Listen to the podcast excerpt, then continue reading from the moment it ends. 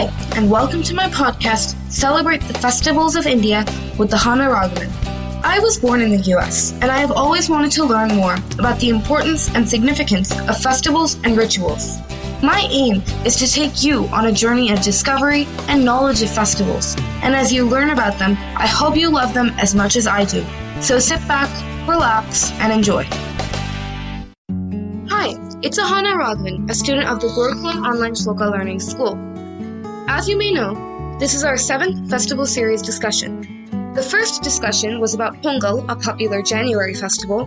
The second one was Vasant Panchami, a February festival. The third was Holi, a popular March festival. The fourth was Ram Navami, a popular April festival. The fifth was Narasimha Jayanti, a famous May festival. And the sixth was Akshaya Tritiya, a bonus May festival. Today I am going to talk about Ganga Dussehra, a popular June festival. So, what is Ganga Dussehra and how is it celebrated? Ganga Dussehra is dedicated to Goddess Ganga, who came to earth on this day. Goddess Ganga is the goddess of purification and forgiveness. It is said that Ganga is the personification of the Ganga River. Many people, devotees, take a dip in the river to cleanse themselves and rid themselves of sins. It brings them to a state of forgiveness, purification, and it even cures their ailments.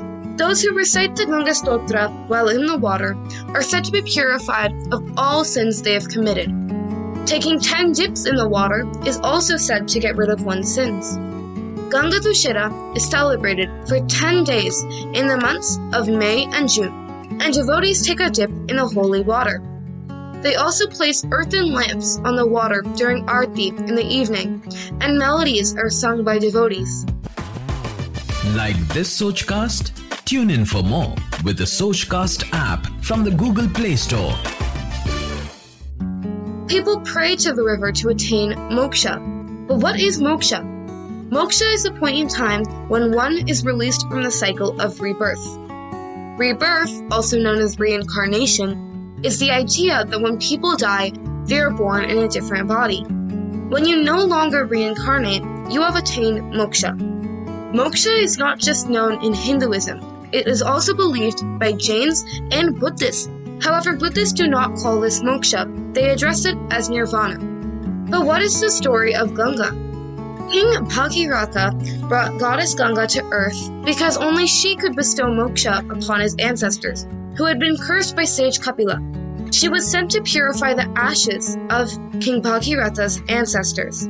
However, King Bhagiratha had 60,000 ancestors, all of which were sons of King Sagara, and were cursed by sage Kapila. But how were they cursed? They were all cursed when they disturbed the sage.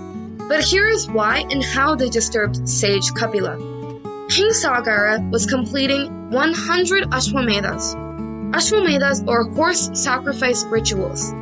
Lord Indra was the only one who had completed 100 Ashwamedhas, and he was afraid that he might be replaced in his position. After 99 yajnas were completed, he took the celestial horse that was to be used for the 100th yajna and hid it where sage Kapila was meditating. The sons of King Sagara were searching for the celestial horse, and they found it they attacked Sage Kapila with their weapons, however, Sage Kapila burnt them all.